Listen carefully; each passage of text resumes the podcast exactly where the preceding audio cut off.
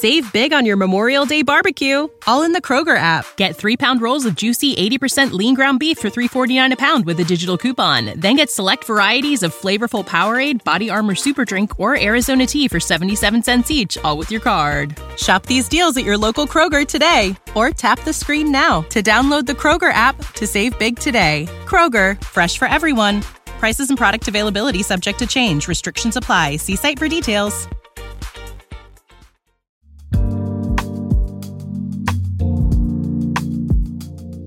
From Sugar 23, I'm Angela Ledgerwood, and this is Lit Up.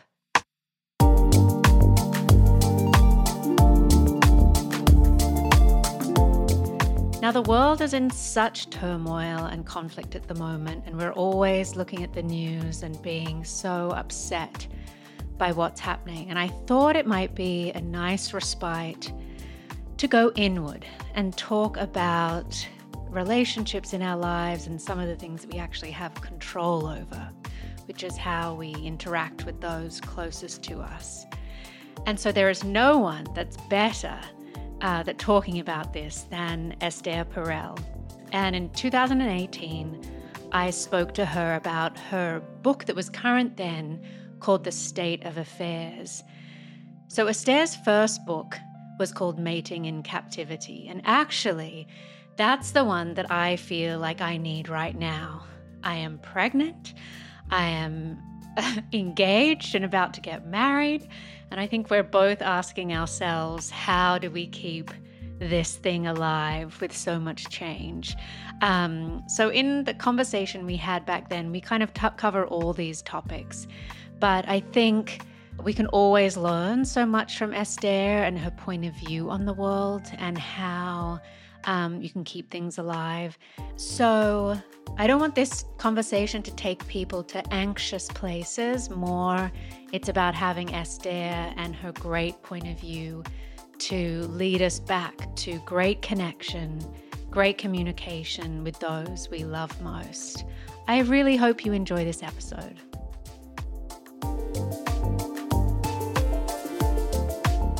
It's been so many years since I've wanted to have Esther Perel in here, ever since this podcast started. And um, I've been a huge fan of your work, but it's been important in many ways that we'll kind of get into in this talk. So I wanted to thank you for being here. It's my pleasure.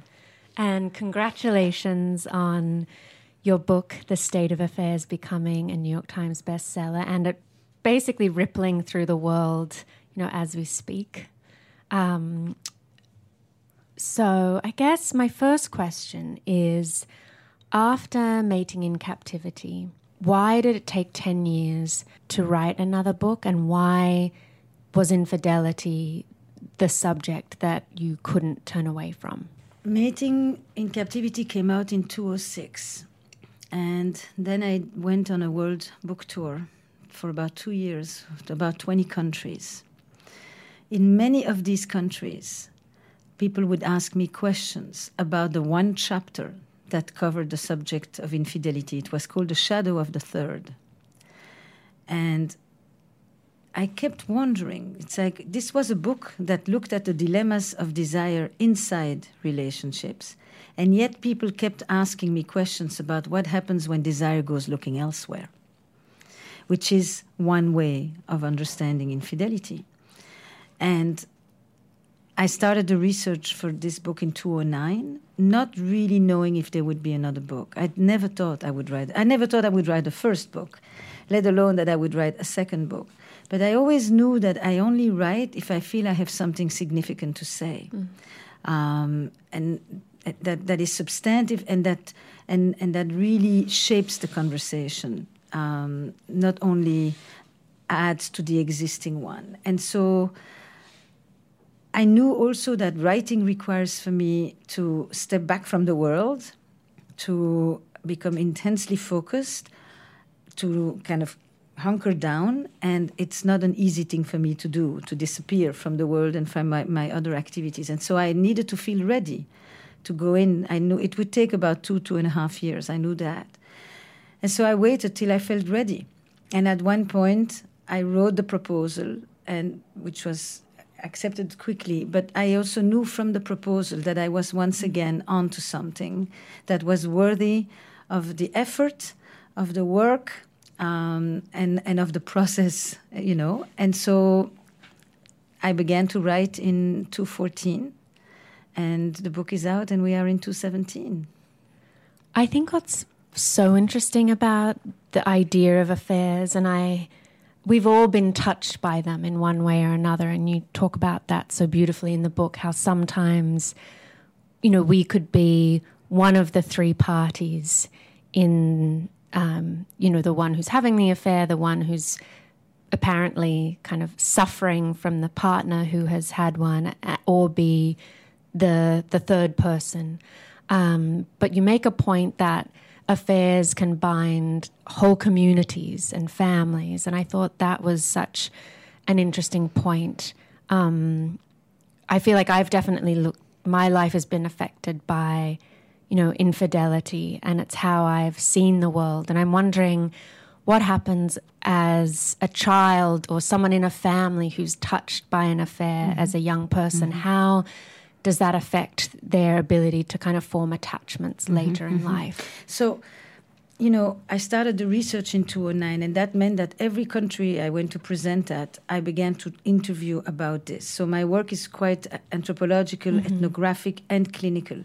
And then for the last three years, I only saw couples or individuals who were struggling with the experience of infidelity. That became the exclusive subject of my practice so that I could really go deep and hone in.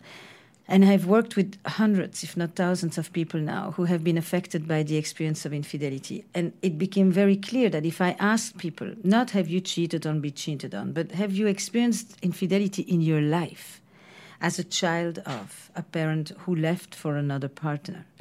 As a child of a parent who was unfaithful, as a friend whose shoulder is wet from somebody weeping on it, as a friend who's been taken into the confidence of somebody who's in the thralls of one, or any one of the triangle protagonists, that about 80% of every audience raises their hand. And so it became clear that it's systemic. But then it also became very clear that it's intergenerational. I saw a family this week. The girl was young. The mother divorces. The mother has a new lover. They move to another country. The mother never says that this is the child of her lover. She pretends it remains it's the child of the first husband so that he would actually pay childcare. And this goes on. She's in her 40s now. And only after the mother dies can the secret be revealed and can she reconnect with her real father? And it, it just it, you, you can't make this up. This has always been material of literature. But this is entering my office on a daily basis. I meet a young man and he tells me that you know it's the worst thing that could ever happen infidelity it's the ultimate betrayal to then realize that in fact his parents had him when they were still in an illicit love. Um, it's endless. It's it's young children who open the phone of their parents by accident. It's adult children whose parents have been together for 40 years and who cannot accept that one parent would fall in love with someone else and choose to live with that person and destroy a family and act so selfishly without understanding necessarily the intricacies of what happened in this long 40 year old marriage, which is quite a successful marriage in and of itself, if you look at longevity as one of the markers. So children enter into this story in multiple ways at different ages and through the different characters. They can be the child of the woman who has been the lover to a married man or to a married woman. I have mm-hmm. those two. Um, in the new season of the podcast, there is a couple of two women, and for eight years they were having an affair as supposedly the friend that was mm. every day at the house. they then proceeded to live together, and it's 20 years later. But the secret has never been revealed on the origin of their relationship. It's presented as if it started afterwards. I can go on and on about the way that lies and secrets proliferate and spread across the generations, how they mushroom, how they bind people, Um, and this is a subject that is often shrouded in secrecy and in shame, which is part of why I wanted to write this book. I felt that we need a new conversation about the oldest sin and one that is more caring and more compassionate for all the people involved. Do you think it is important and or necessary to kind of um, acknowledge those secrets and have them see light, or do you think people can work through that whatever's happened to them, acknowledging it themselves without kind of a communal truth telling? Just no, for for most of history, women kept their illegitimate children secret. They knew that if this ever came out, they would lose everything their children, their status, their home, their livelihood. So um, the question about revelation of secrets always has to be measured mm. with the consequences of the revelation.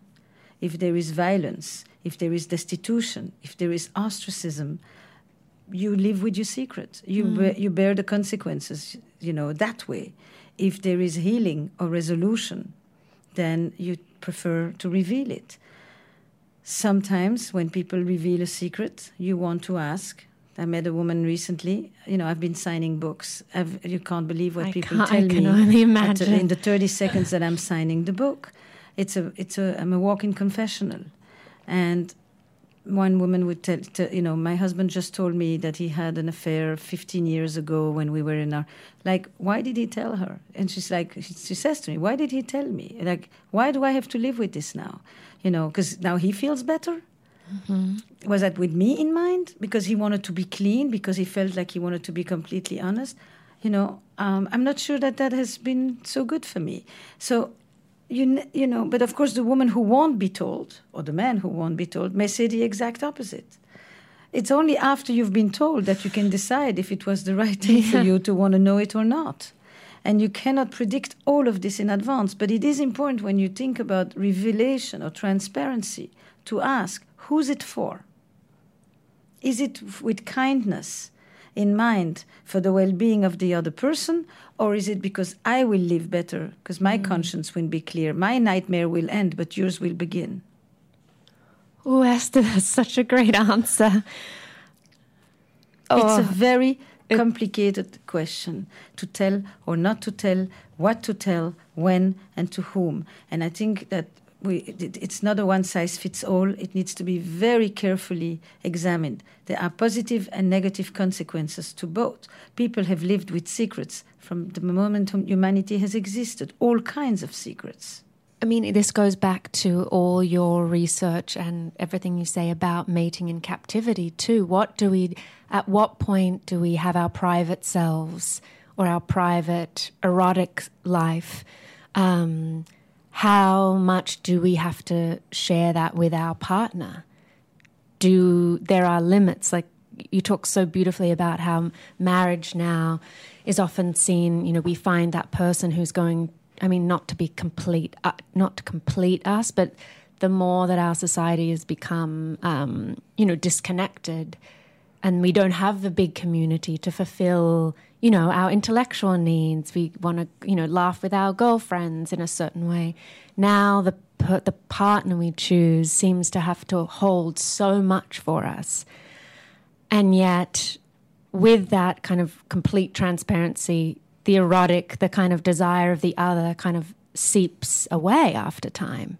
If you're that honest about everything or every text or every interaction, so I'm wondering you know, how do we keep our private selves private and and be honest. So I'm just kind of, I guess, talking about the lines that there are in terms Look, of how much we tell right. the person we love. This is a particular moment in time, right? We live in a culture in the West at this point that equates intimacy with transparency. Tell all, wholesale sharing. I have no secrets. I can tell you everything. That's the sign of how close we are. Intimacy is into me see. And I'm going to invite you in myself to see what I have that is most prized And today, those assets are no longer my dowry and my hurt, but it is my internal life my feelings, my aspirations, my anxieties, my dreams. I'm going to share those with you. And you are going to reflect that to me and validate me. And I am going to transcend my existential aloneness in this communicative experience between us called intimacy. In many other societies, that is not the definition of intimacy, and telling all is certainly not what you do with your partner. You may tell it to your sister, you may tell it to your brother, you may tell it to your friend, to your mother, but not necessarily to your spouse. We today see the spouse as the best friend, and mm. the best friend is the one to whom you tell everything. So we have, and we have social media. So we live between transparency and secrecy. What has really gotten lost is privacy. It's gotten lost on a political level, on a national security level. It's gotten lost because of television and reality TV. It's gotten lost now on a further level because of social media, where we prostrate ourselves in all kinds of fictitious stories about our life. And so it's a very interesting moment. What does it mean to recapture privacy in a culture that glorifies transparency, or on the other side, it becomes secrecy. It's never been easier to cheat, and it's never been more difficult to keep a secret. Mm. That's the context in which we are. The notion that there's a certain kind of boundary, border, opaqueness, privacy that intensifies the erotic because it intensifies otherness because it says that you stay curious about your partner who remains forever mysterious, somewhat elusive, and whom you go to visit or whom you invite to visit you in your own red light district is a construct that I have often adhered to because when I read about the psychology of eroticism, about the art of eroticism, or the erotic arts, ars erotica, which has existed forever, it was always clear that the playing with the border, the entrance, the exit, the hovering around another person, metaphorically as well as physically, is where the tension rises rather than the in and out, the you know the certainty, the um, the, the closed deal is the pragmatism of the way that we live our lives isn't necessarily what fuels the erotic. The erotic actually has often been much more lodged around a zone that is more mysterious, more uncertain, more f- more opaque, more fluid. You don't know for sure. When you flirt, you have no idea if this is going to lead to something or not. You're playing with possibility. You're teasing with the tip of the sword, le fleuret. That's where the word comes from. And I've often thought that that border that is often described in religion, in mysticism, is essential to the erotic. Um, there's a reason we keep understanding that, that eroticism thrives on the forbidden. You know, it doesn't go where it is where it's allowed and where it's expected. That's not where it really finds itself. And maybe so that's what leads you to then ask questions about what is the connection between transgression and eroticism that doesn't mean that you don't share a lot of things with your partner and that a deep level of honesty, of erotic intimacy, is deeply honest and open. So, what is erotic intimacy? It's when you share fundamental parts of who you are through the language of eroticism mm. with a person, with another, that you feel safe with, free with, open with. And that is very honest, but it is a different kind of honesty than the relating of where did you go? What did you do? Who did you talk to? What did you eat? What you know, the kind of reporting of factual information that makes us open books and often eats away at the curiosity that we still have for our partner. The curiosity of who are you? Every time I approach you, I don't really fully, fully know who I'm going to find. Rather than it's done deal, it's foregone conclusion, it's always the same. Well, I love the point about I've been in relationships where I've said to that person, You're my best friend. And yet there's been so many other things missing. And I realized that by saying that, I was kind of trying to say, I love you so much. But we, there isn't this other part to us.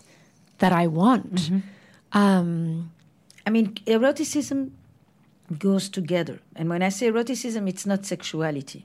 I think that's where we need to start. Animals have sex. It's the instinct, it's the biology, it's the pivot. We have an erotic life, which means that we transform sexuality through our human imagination. That's what makes it erotic. The central agent of the erotic is our imagination, not our acts. Hmm. You can com- do the acts and feel nothing. Eroticism is the poetics of sex. It's that which gives sexuality meaning. Well, and that's why in your book and with your clients, you talk too about, you know, where are the boundaries or what is an affair? If someone's having such an intense um, connection with someone, it's not doesn't have to be about the actual sex. I guess could you talk about the way those three ways that you um, kind of talk about the the feelings we have within that um, kind of what you talk about as holding infidelity. So there are many, many questions about what constitutes an affair. What is infidelity? And there is no universally agreed upon definition. Historically, it was not that complicated. You had sex with somebody else, and nine months later, you had a baby, and the color of the hair of that baby wasn't yours. The lines were clear. We have today many more things that we perceive as being outside of the boundaries, outside of the pact, the contract, the agreement, the relational setup between two people.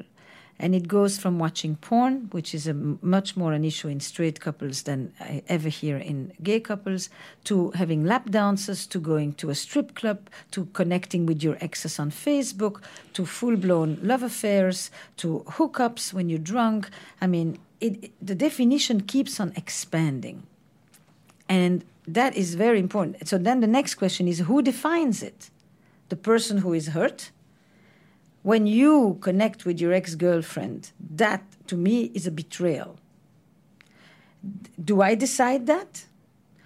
Who decides where the infringement or the trespassing takes place? Some people say it is defined as a trespassing by the person who experiences the hurt of it. Other people say the person who is doing the trespassing also gets to decide. And everybody, in this sense, has two monogamy agreements the explicit one, the vows, the contracts, the spoken stuff, and the implicit one, the ones you do personally with yourself. And then And- the justifications that and there have. are loads of justifications in there. What you know, some person will tell you going to a strip club, not at all. The other one says, in fact, the strip club is what prevents me from having an affair. I'm not touching anybody.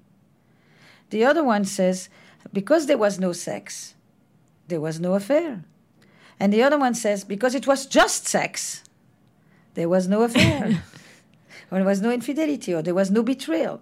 And everybody is playing with these things on all sides for that matter. Of course, the people who try to justify that they didn't do something egregious will try to come up with an argument in their favor, which their partner often will completely see as ridiculous. And those two realities will coexist. Um, and much of the time, people have not spoken about it early on in their relationship. So the only time they talk about it is in the aftermath of a crisis. And the crisis is not the best time to discuss these things. Every couple needs to negotiate boundaries. Monogamy today is no longer assumed, it's negotiated. What do we mean by it? Where do we like the boundaries? If I fantasize about somebody else than you when I please myself, is that an infringement? In some cases, it is. Whew, that's like getting into someone's head and That's right. having but for some people, your head and your body belongs to me. Now that you have me, you shouldn't have to think of anybody else because the moment you think of somebody else, it means I'm not enough. And I should be everything for you. That too is a part of a rationale that exists at this moment. For some people, the fact that you meet your ex, I'm very happy that you have a good relationship with your ex. It actually, you know, says something about who you are. For another person, the fact that you have a good relationship with your ex means you're not committed to me. The only way I will know if you're committed to me is if you fully reject or close the door on the other person. It's an endless conversation. When do you suggest couples have that conversation to kind of work out the boundaries ahead early of time? on, but early on, but and throughout, because we change, because Yeah. it's- life brings things, because you you want to be able to come. You know, a lot of people very early on size up their partner, and they realize. I saw a couple, you know, um, he has a particular kind of predilection sexually that is much more in the BDSM spectrum. Uh, he understood very early on that that was not a part of him he was going to tell her. And since he was conflicted about that, he found himself a partner who didn't like it. And for many, many years succeeded in having her, you know, hold himself in check, so to speak, which she had no idea about. That's a secret. You know, sexual secrets come in many forms. Do you think, I mean, was she upset that he hadn't? Told her? You bet. Well, yeah, but I'm also wondering, you know, I think sometimes people keep things from us about what they want, and you just wish that they had told you so you could decide if you wanted to. I mean, maybe it's a way for someone to explore a part of themselves as well. True. I'm sure. True. But and then at other times, yeah, it's I make a clear sense, a signal to you that I can't handle it. Yeah. So I tell you, tell me the truth. And I also tell you, but don't tell me the truth because I can't handle it. Tell me what I like to hear. yeah. We invite others to lie as well. It's a combination of things in a relationship. It's what I don't want to tell you because I don't like, and I don't want to lose you. But it's also what you're telling me that you are prepared to hear from me, all the while telling me I want to know everything about you, except what I don't like. Oh, okay. I'm just doing a mental inventory now of when, when and how I might have done this. Um, there's a character in. I mean, it can be a simple thing as, you know, I actually really don't like this soup that you've been making to me for 10 years. But you were making this soup with so much gusto and so much enthusiasm and love that I didn't feel like I could tell you that I actually really couldn't care less about having bean soup. I hate bean soup, actually. People will do that, you know. Um, because sometime one day I said to you, I like it a lot because I wanted to be nice, and now you be, you've been preparing this for me for God knows how long, and I don't know how to tell you because I want to avoid conflict. You know, part of lying is the, is an avoidance of conflict. It's a challenge of being able to hold on to oneself in the presence of another and accept that I may say no and you may not like it, and those two things need to coexist at some point. I definitely feel of it. I'm just thinking of myself in a childhood of avoiding conflict or of not wanting to have a parent be upset with me mm-hmm. or even be around it. It probably has led to me, you know, kind of you maneuver around things instead of saying stop or mm-hmm. no I don't like or yeah. or to avoid conflict. Yep. Whew, okay. I'm just thinking of I mean, it's important. uh, Yeah, no, no. you because it, it's important to see that we don't just do this around sexuality or the big issues. We this is part of the kind of interactions that go on between couples as a whole. So Gillian is a character in your book, and she, her husband has an affair, and I thought it was very interesting because I think your advice to her was, "What do you like to do, and who are you?" The idea that to connect with somebody without disconnecting from ourselves and the ability to be able to hold both. It, I think is the way that we look at one model for thriving relationships these days. Okay, so yes, the notion that you're going to merge with your person, your partner, that you're going to become one, that that person is going to become your main lifeline and going to feed every one of your need, that you're going to leave everything that you had before with you, it's not an uncommon challenge for women. Women often feel that they can be quite independent when they are alone. And they lose that often when they enter into a relationship.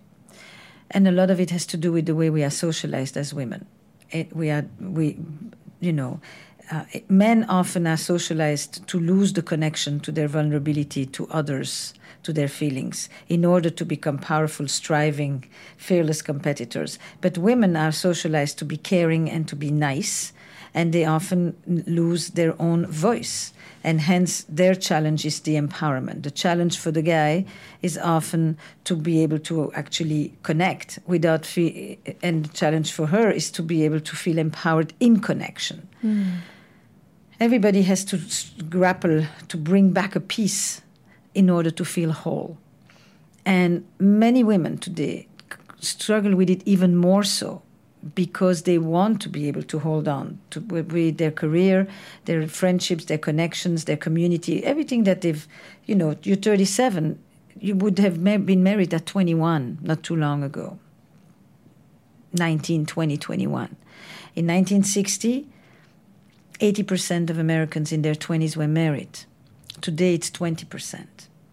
So that gives you 21, 37, 15 years, 16 years of life, of thinking about you, developing yourself, strengthening your identity, defining it.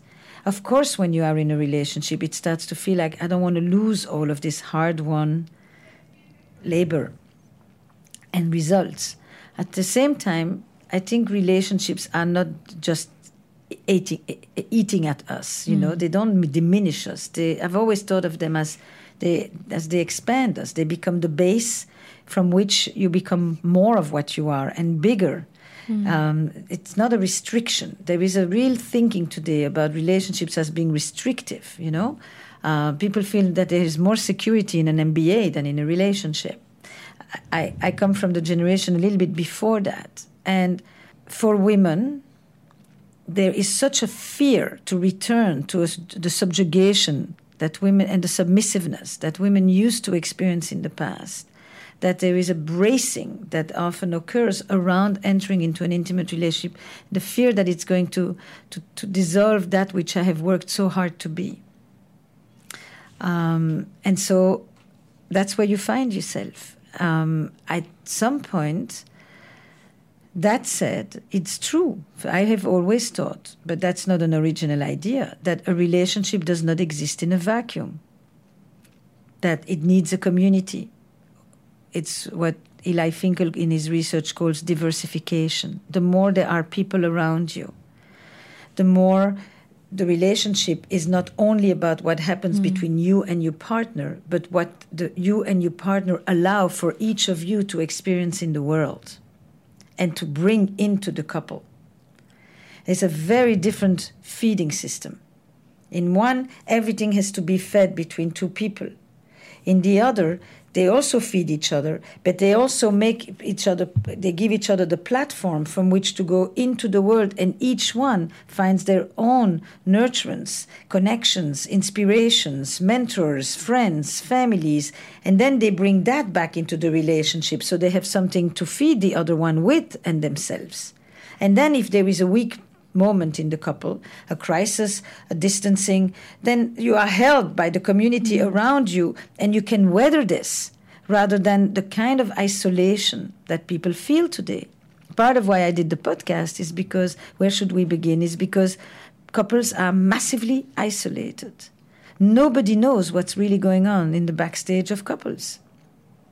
Maybe sometimes women will talk to women in heterosexual couples, and men talk to nobody. And when it comes to sexuality, they talk even less.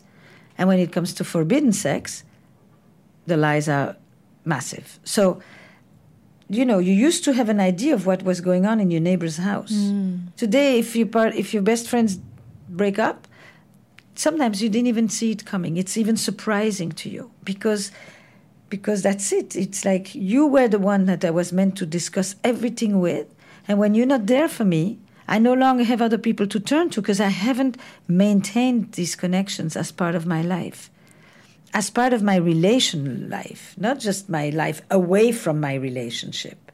I think my opinion of going to weddings has shifted and changed too. I love going to weddings.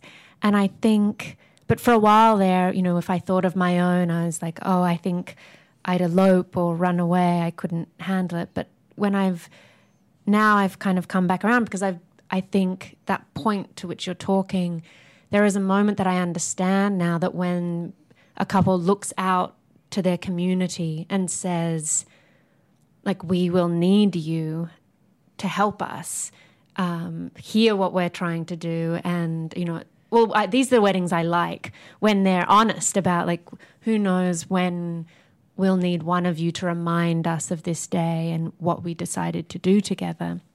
And then I really started to love the idea even more of, you know, a bigger wedding or something because you need that community to say or to support you, um, which just speaks to, yeah, just this. I love this idea of trying to create people who know and love more about you so both people can be supported.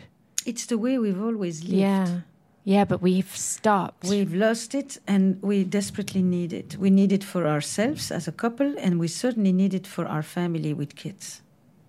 I mean, this line, it takes a village, is never been true, more true.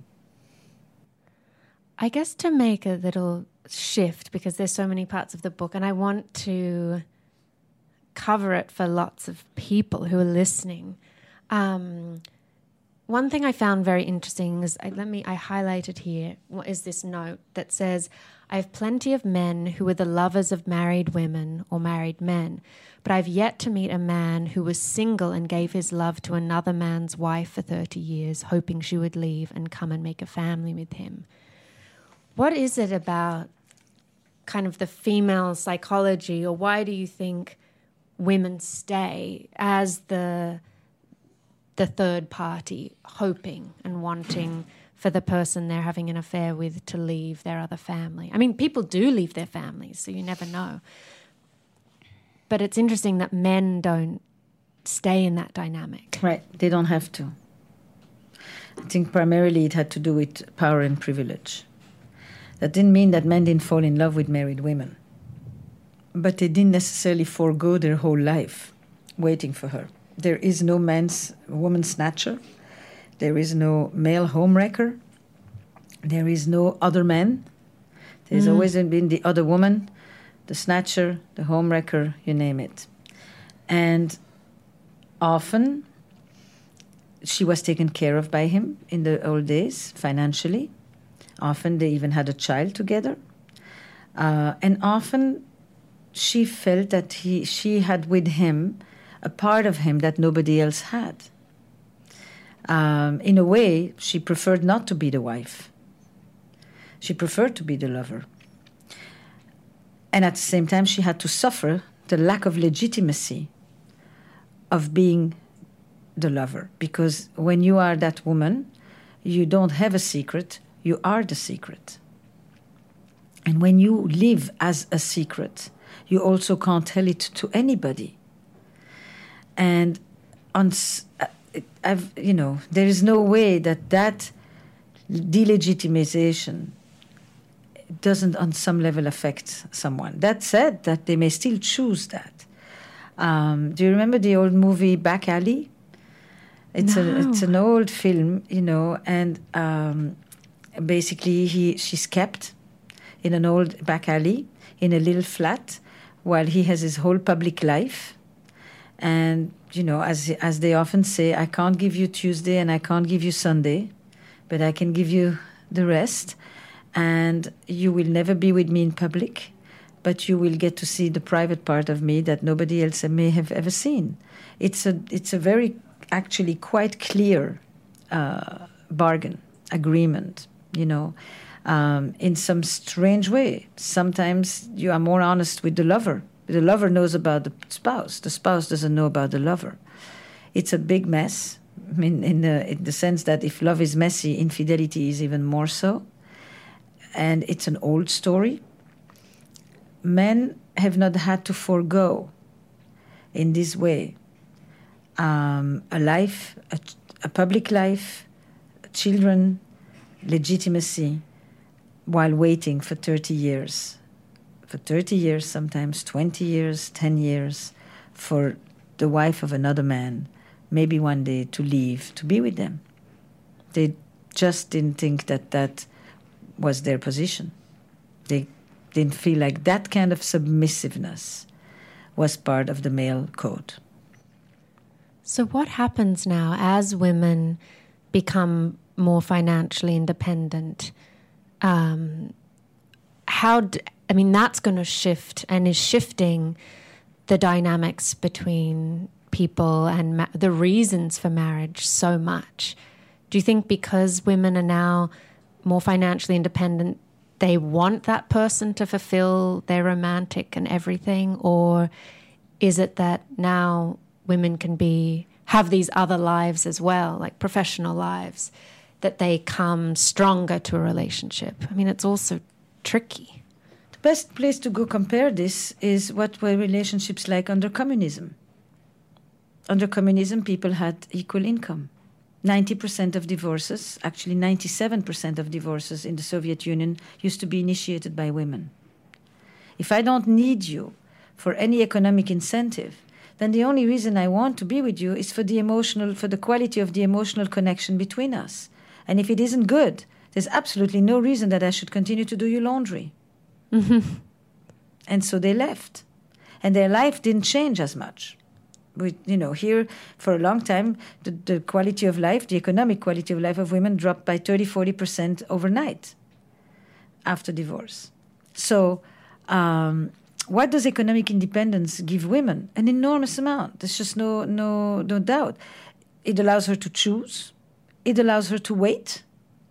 It allows her to uh, not feel beholden. It allows her to um, know that if she one day was to not be with her spouse, she would be able to take care of herself and her children. I mean, um, it allows her to be in a completely different negotiation. Often today, she actually out earns her male partner. Um, and the, the economic di- uh, disparity is tilting in the other direction. And it has also allowed her to rapidly close the infidelity gender gap. Mm-hmm. Um, women today are rapidly experiencing the same levels of transgressions as the men. The consequences are not nearly as dire in the West. She no longer has to face a scarlet letter or an ostracism or a destitution or a pregnancy or a death. She's got contraception, she's got economic independence, and she's got no fault divorce laws, and she's not going to be excommunicated from the church. That, uh, those are four major social factors that have changed the playing field for women. Well, we still have to fight for some of them. None of it is country. over. None yeah. of it is over. But this, and none of it is worldly. This is not yeah. all over the world by far. There's still nine countries where women can be killed just for straying. But in the West, where are, the societies are slightly more egalitarian striving this is the changes that these are the changes that she is able to experience a few last questions a part of the book that i hadn't um, i just hadn't thought about and i loved trying to think about when i've been jealous and why. And i feel like jealousy isn't something we talk about very much. You talk in the book how a lot of kind of people with Protestant backgrounds or in the West, often the the biggest part um, or one of the problems of an affair is the the break of trust, and that this idea that trust is so important, which it which it is. But on the flip side, I was just fascinated by the idea of jealousy and in which cultures jealousy is part of um, the dynamics of a relationship more than it mm-hmm. is in America, say. So I'm going to first insert something on the lovers. The interesting thing for me in researching the, the third person, the lover, the other woman, is because I had received multiple letters of these women asking me, don't leave us out of the story. Most of the infidelity books that are meant to help couples the third person is never even mentioned. It's some toxic nuisance that needs to be excised. And yet it is a human being. And it's not often the 19 year old ingenue. It's women in their 40s, 50s, and 60s and 70s who are divorced, who are widowed, who would rather have something that is maybe imperfect and compromised rather than be completely alone. Uh, they are very realistic. They are pragmatic. They know exactly what their situation is. They are women with economic independence, actually, uh, often. So it, it, it's not at all the kind of mythology, mm-hmm. stereotypic way that we look at who is the that other woman that's coming to snatch my men away. There's a lot about the young woman, but in fact, there is a whole other group of people. The State of Affairs is a book about relationships and about modern love.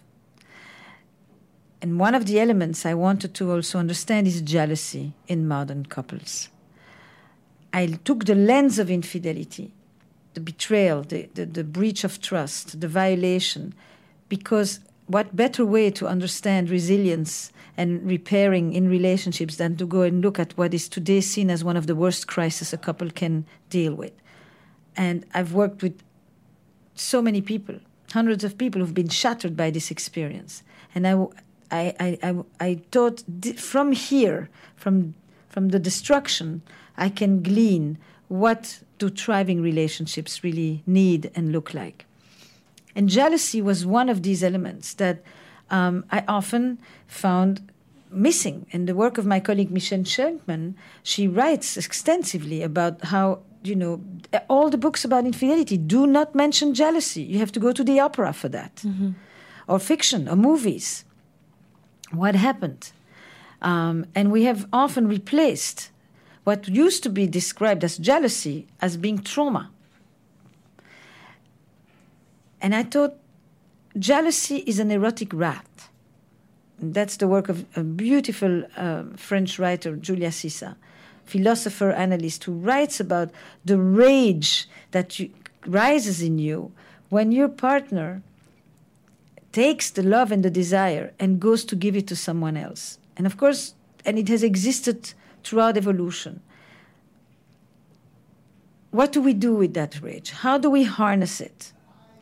How do we allow people to tap into it? Because it's intrinsic to love. When they feel rejected. As a form of as a way to to to to use it as a source of empowerment to go and to fight for the person that they want to get back. And to see dignity in that. I'm not talking about pathological jealousy. Mm. i'm talking about the natural reaction that we have when our partner goes to the third because jealousy exists in triangles envy exists in dyads but jealousy needs a triangle it's something that was ours that you've taken to somebody else and that I'm losing.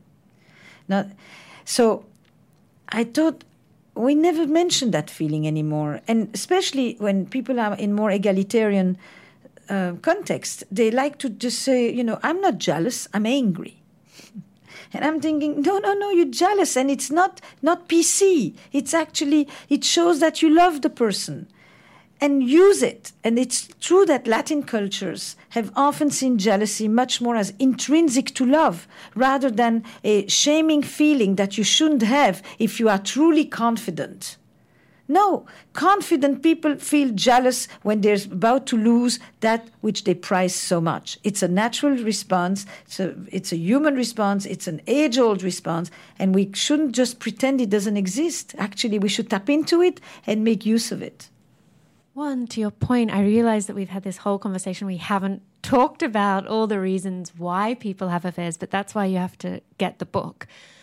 But the point you're making is so um, interesting to me because, um, I mean, I've just thought of when I was jealous and how the the kind of pressure to be cool and relaxed and that if I'm yeah a truly secure person I won't have an emotional reaction to anything is so ridiculous because there's nothing better than when someone's like, I saw how that he looked at you and how you looked at him and I want you.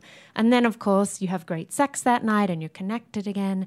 But I also think. Not always. No, Sometimes you have a good fight. Yeah, but, but basically, I want this. I also think, too, that the reason sometimes we seek other um, kind of affirmation outside of a relationship is because the partner we're with A, isn't jealous of anything or doesn't seem to have a pulse about anything we do. And so, kind of, we do look elsewhere for someone to love us, to have a reaction to us. And I think, um, you know, sometimes I think Alain de Botton, he talks about kind of the rage that people can feel who have the affair because they're so desperate to be seen by their partner and their partner is withholding. And you talk a lot about, you know, why does an affair happen? The person who has the affair is always the terrible person, but what has led up to it? Has the partner not been interested in sex with them for years? You know, so I, it's all in the book, and we we can't go on for too much longer, but. Um, yeah, it just struck on so many chords. I'm going to try and be a bit more like tap into my jealousy more because it's there and not mask it or push it into some other feeling. I mean, much of the literature um, and the self-help literature or the, the has focused on the impact of affairs on the couple, the breach of trust, the violation, the destruction, the betrayal. It hasn't always also included. You need both, the meanings and the motives. Why does it happen? Why would people risk losing everything? Sometimes after years of having been faithful in a couple. The majority of people are not just chronic philanderers, they've actually been devoted, committed. What happens in relationships that this takes place? And I wanted to write a book that really looked at a, the dual perspective what it did to you and what it meant to me. Mm. Affairs are about betrayal, deception, lies, secrecy, transgressions and they are also about longing and loss and self seeking and yearning for something, for a connection, for intensity, for renewal, for a feeling of aliveness. They express some of the deepest dilemmas around love and desire. They always have. They've existed throughout marriage since marriage was invented, even when the models of marriage completely changed. The meaning of infidelity today is very different from the in meaning of infidelity 200 years ago. I think it's very important that we understand that. To understand modern infidelity, you have to understand modern marriage.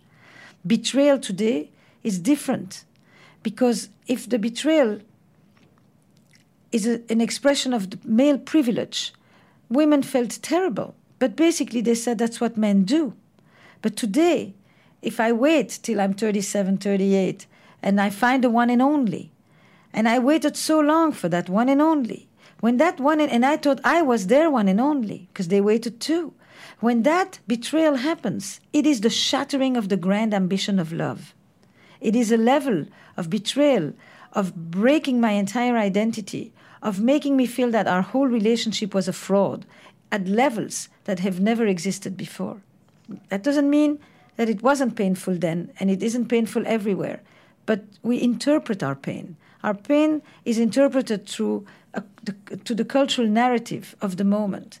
And today, infidelity is the ultimate betrayal, more than anything else. And it becomes one of the leading causes of divorce, something it never was. And it's very important to understand that because it tells you everything about what we today feel we want, what we feel deserving to have, and how we understand love, lust, and commitment it's made me really work out uh, what my expectations are for love and also how to take note of how they've changed. You know, my 20 year old self, my 16 year old self, and now.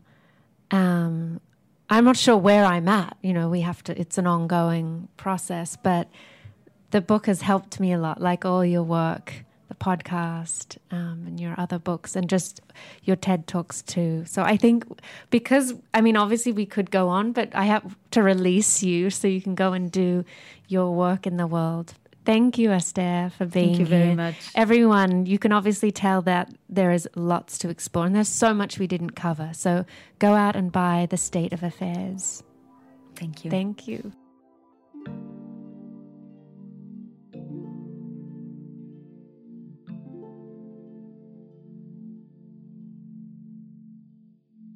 Lit Up is a podcast from Sugar 23. It's hosted by me, Angela Ledgerwood, and is produced by Liam Billingham. Mike Mayer and Michael Sugar are the executive producers. The theme music is by Andrei Radovsky. Until next time, bye everyone.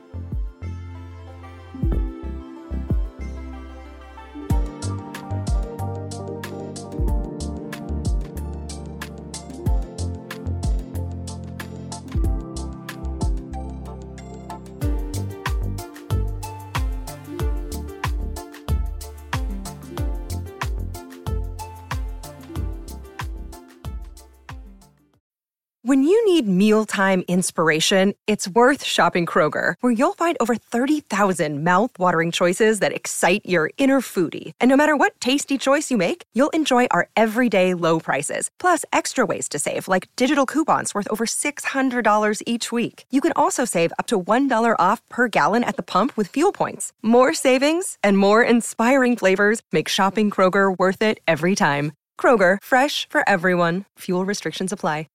Save big on your Memorial Day barbecue, all in the Kroger app. Get three pound rolls of juicy 80% lean ground beef for $3.49 a pound with a digital coupon. Then get select varieties of flavorful Powerade, Body Armor Super Drink, or Arizona tea for 77 cents each, all with your card. Shop these deals at your local Kroger today, or tap the screen now to download the Kroger app to save big today. Kroger, fresh for everyone.